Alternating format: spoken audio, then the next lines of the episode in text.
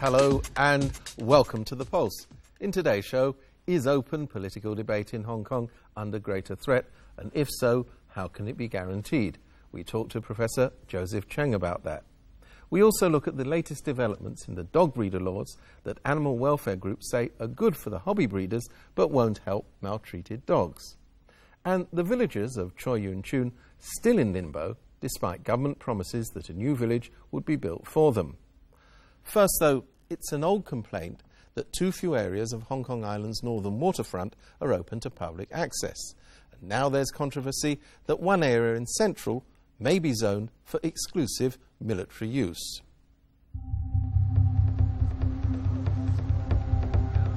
Right next to the People's Liberation Army garrison headquarters in Central, a dock for military vessels is under construction and apparently almost completed.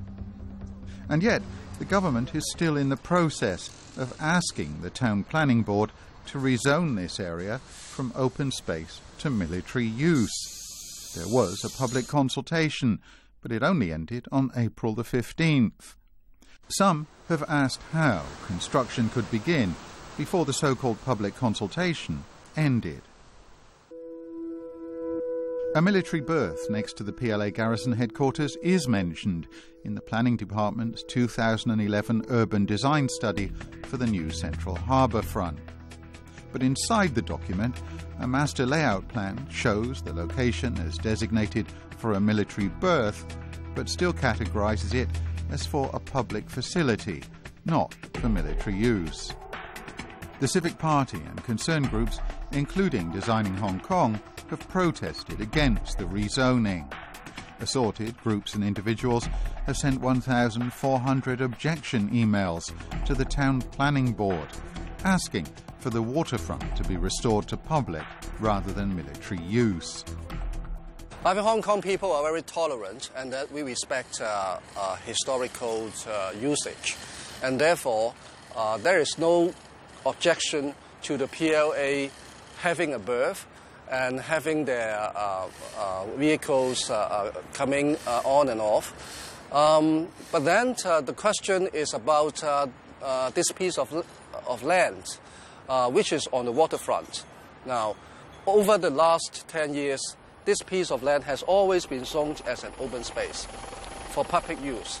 So why should there be suddenly a change of heart by the government?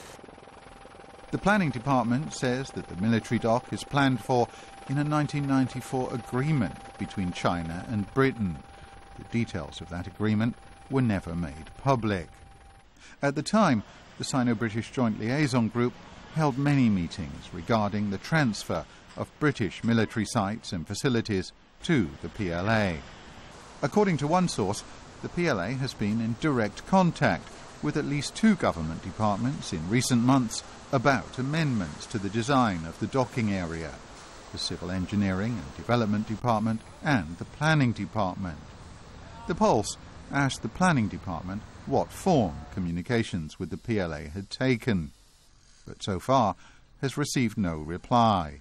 咁無論呢個即係維港嘅北岸嚇，佢嘅海岸線點樣變遷都好啦。咁喺香港嘅駐軍，無論係英軍又好，還是係中國軍隊都好，有咁樣嘅需要，或者延續咗之前嘅需要，就唔受呢、這個誒、呃、即係主權行使嘅更迭而受到影響咧。 其實誒、呃，我認為係一件好容易理解、冇乜咁特別嘅事嚟嘅。咁誒，反而我會認為今次嘅事件係咪同即係唔同陣營嘅政治人物或者媒體誒一定程度嘅炒作相關呢？On Tuesday, a commentary in Da Gong Pao criticised the Civic Party for kicking up a fuss. It said that the party is stirring up the issue because it wanted to prevent the PLA from intervening in Occupy Central if it should turn into a riot. It also says the Civic Party is smearing the PLA's good image to block the presence of the army, undermine its status, and promote the idea of making Hong Kong into an independent political entity. The conspiracy is a sinister one, it says. 究竟喺個行政或者司法程序上有冇一個誤失？如果有的話，其實係相提出相關指責嘅人士要攞出一啲實質嘅證據啦嚇，否則咁樣討論問題就並唔係好成熟啦嚇。 第二就係話誒，至於有冇隱瞞香港人都係嗰、那個，其實更大程度上係一個政治問題，多過係一個法律或者係軍事問題。嚇、啊，咁即係如果誒、呃、有一批或者相當部分人士對特區政府或者係對 诶、呃、中央政府甚至乎解放军系有唔信任嘅话，其实你作再多嘅解释都系冇意思嘅。To erect a structure basically illegal on the open space, you know, violates the law. So how can the government uh, uh, set a bad example in violating its own law? Is public debate on constitutional reform and other political subjects in Hong Kong under threat? There have been an increasing number of chaotic scenes at public debates on constitutional reform, like this one, which Caring Hong Kong Power decided to attend.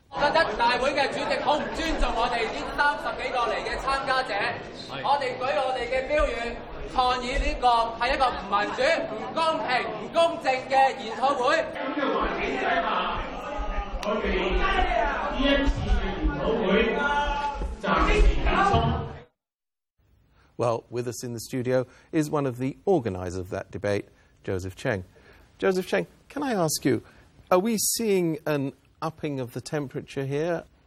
Yes, arguably so, but we see this as a very dangerous sign, a very dangerous trend, flattening the core values of Hong Kong people. You see, we typically, Hong Kong, uh, on July the 1st in the morning, you have rallies celebrating the return of Hong Kong to China, and, and in the afternoon, 3 p.m., Victoria Park, we have pro democracy rallies and so on. And we have been um, existing, coexisting very peacefully.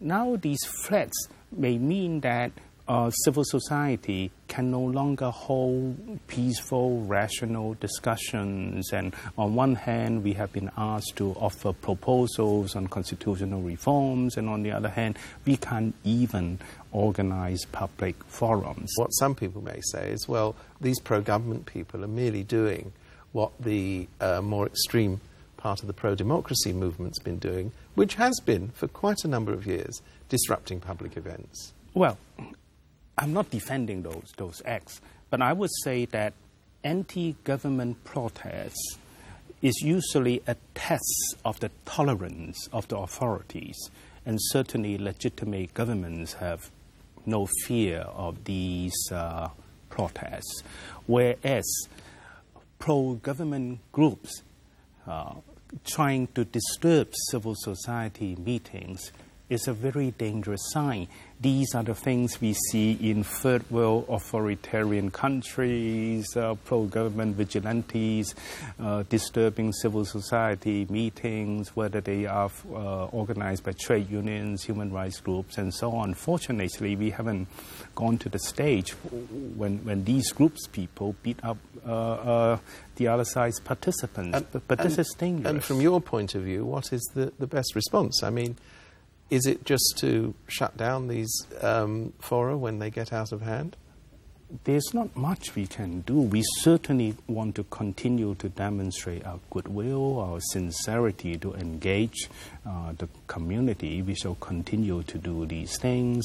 Uh, and we can only appeal to public opinion support. We hope that the community as a whole will condemn these activities and we try to organize these public events as far as possible. And But you're not going to have less of these events, or are you?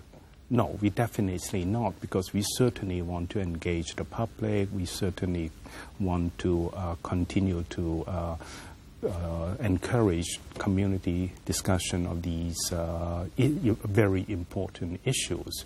Uh, we may be forced to organize events without public participation. That is, we only invite people to come and the media to come and so on. Well, on. that would be quite a success for these protesters because they want your events to be as low profile and as invisible as possible. we understand, but uh, at the same time, I'm afraid that this damages Hong Kong's reputation. How can Hong Kong claim to be a world class metropolis, uh, an international financial center, when civil society meetings are constantly being disrupted and when there are very strong suspicions that these people are paid by the pro Beijing United Front? Joseph Cheng, thank you very much Thank you. indeed. And we'll be back after the break.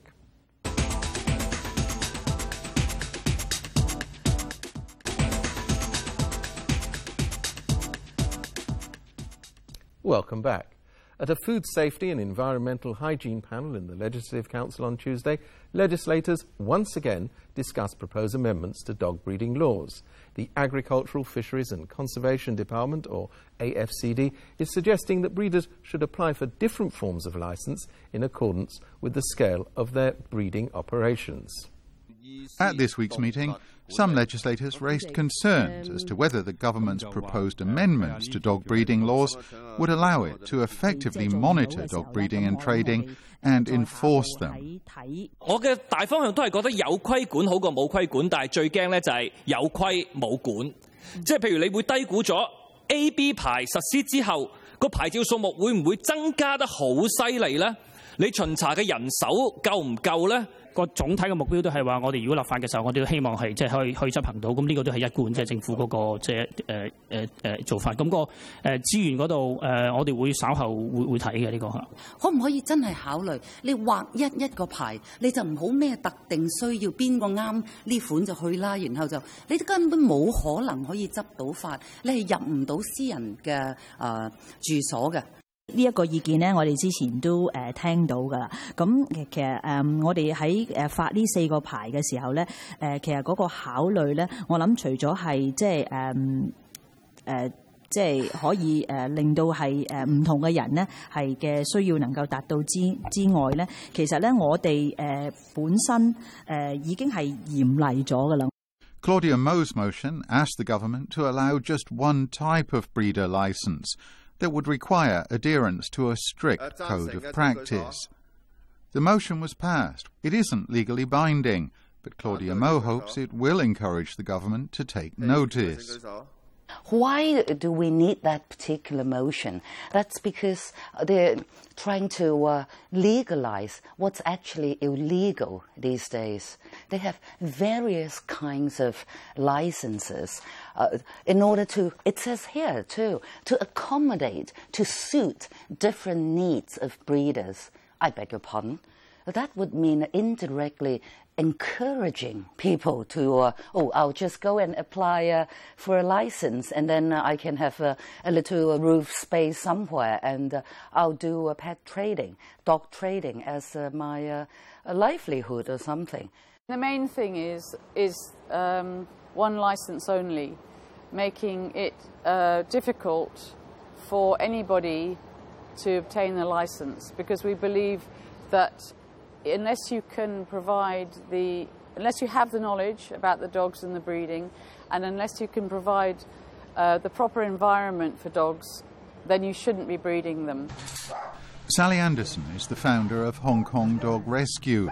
According to data from AFCD, last year 4,722 stray dogs were caught, 2,009 dogs were abandoned.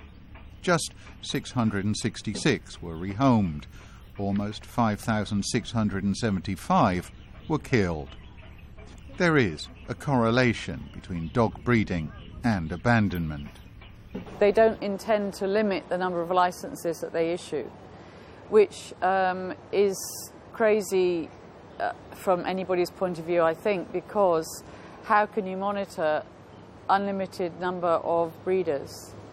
Um, there has to be a limit because while dogs are being abandoned and killed at one end, you can't have unlimited breeding at the other end. There has to be a control so that everything is i- is um, well under control. The 139B concern group, which includes over 20 dog welfare groups, even wants the dog breeding industry to be cut back. 好强调咧， 誒、寵物買賣同埋繁殖咧，喺長遠嚟講咧，其實應該慢慢應該去式微。呢、個亦都係佢會順應翻誒、市民嗰個教育。我哋不能夠話今日一刀切，叫市民全部唔好去買寵物，唔能夠一天去咁去做。但係我哋應該朝住呢個方向啦，唔反而就唔應該去鼓勵更加多嘅供應出嚟，令到多咗市民可以可以買啦。 With the help of legislators, the animal welfare groups had a closed door meeting with the Undersecretary of the Food and Health Bureau on Wednesday. 我哋指出渔护署有啲位咧，佢系避而不谈。诶、呃、执法上嘅困难，佢点样去处理咧？不嬲佢系避而不谈啦。诶、呃、巡查嘅资源，佢哋又答唔出啦。咁今朝局诶副局长似乎都听到我哋呢一啲嘅声音，佢就会话翻去同渔护署咧再商讨。Hopefully if there's enough pressure from those supporting LegCo members, we will get to see um, it made a difference. Two years ago, despite their protests, the villagers of Choi Yuen Tsuen were forced out of their homes as their village was demolished to make way for the Guangzhou Shenzhen Hong Kong Express rail link. The government moved them to temporary accommodation until a new village could be built, and they're still there.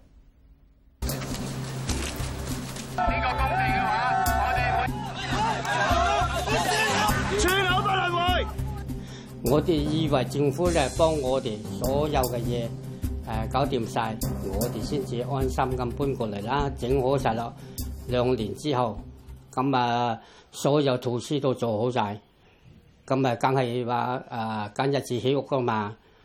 80-year-old Yao Kai Woon, a former resident of Choi Yun Chun, moved into this temporary housing two years ago. But it's already less than ideal. 嗱，就喺呢度啦。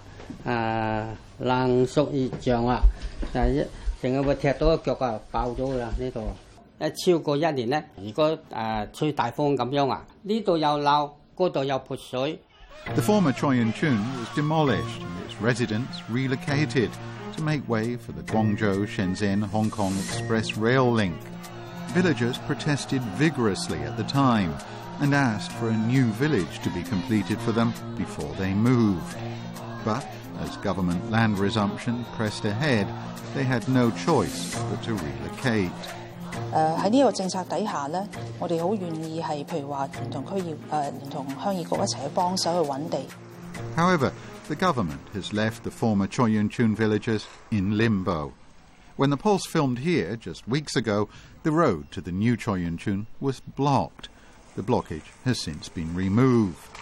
But arguments over right of way to the access route continue.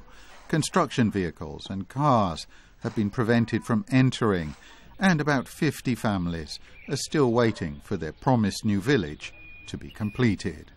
其实呢个问题就系正正出人村嘅人，其实我哋净系需要嚟呢度住入嚟起屋嘅啫。而当初政府话俾我哋听，乡议局话俾我哋听，我哋可以入嚟住。 咁我哋咪入嚟住咯。新界道路咧一向咧都好複雜嘅，係咪先？咁其實嗰條誒村道咧都涉及到咧都可長嘅。嗱，首先咧要得到元江新村同埋大窩村兩條村嘅同意啦。A recent meeting was held with villagers from the two adjacent villages. Representatives refused to be filmed, but some did agree to a sound recording. 嗱，你睇下接觸村民，十個十個都唔贊成菜園村㗎。其實菜園村根本上冇一個好處帶俾村民。佢哋嗰啲農地又可以起到起好啊！我哋嗰啲農地就劃咗為永遠唔可以起。係啦，點解先？你菜園村入嚟，你政府幫到我哋嗰兩條村搞好啲渠務設施、基建啊，最主要路啊咁咯。Able to get no active help from the government, former Choi Yuen Tsuen villagers went to the Heung Yee Kuk. Weeks after the protest, there's still no news of resolution. The head of the Cook, Lau Wong Fat, refused an interview with the Pulse, saying he's still coordinating. There are land ownership problems still left unresolved. Apart from the sections of government land, the road leading to the new Choi Yuen Tsuen involves many land rights. Some of the owners are indigenous villagers, others are outsiders that don't even live nearby. Even two years ago, when the former Choi Yuen Tsuen villagers moved here, they already encountered road owners blocking their access. According to them, Lau Wong Fat proposed they sell a portion of their land in return for that access. They firmly rejected the offer. Later, Lao settled the matter. 我特别要感谢一位善长把路权买下，在坚美乡议局。 However, the right of way still isn't completely cleared.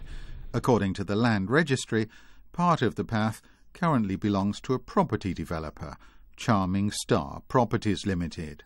Nearby, new village estates are being developed. With the development comes the need for land. The two adjacent villages have already seen construction of new houses. Uh, the uh, Heung Yee Kuk members are uh, landowners, and they have a lot of uh, vested interest to protect their own welfare. And therefore, in resolving conflicts like these, a lot of times these people themselves are involved in trying to get more benefits to themselves. The government did say it was coordinating meetings between the villagers. However, it's refused to intervene, saying that the road lies on private land. It has left the matter in the hands of the rural committees. And that's it for this episode of The Pulse. We'll see you at the same time next week. Until then, goodbye.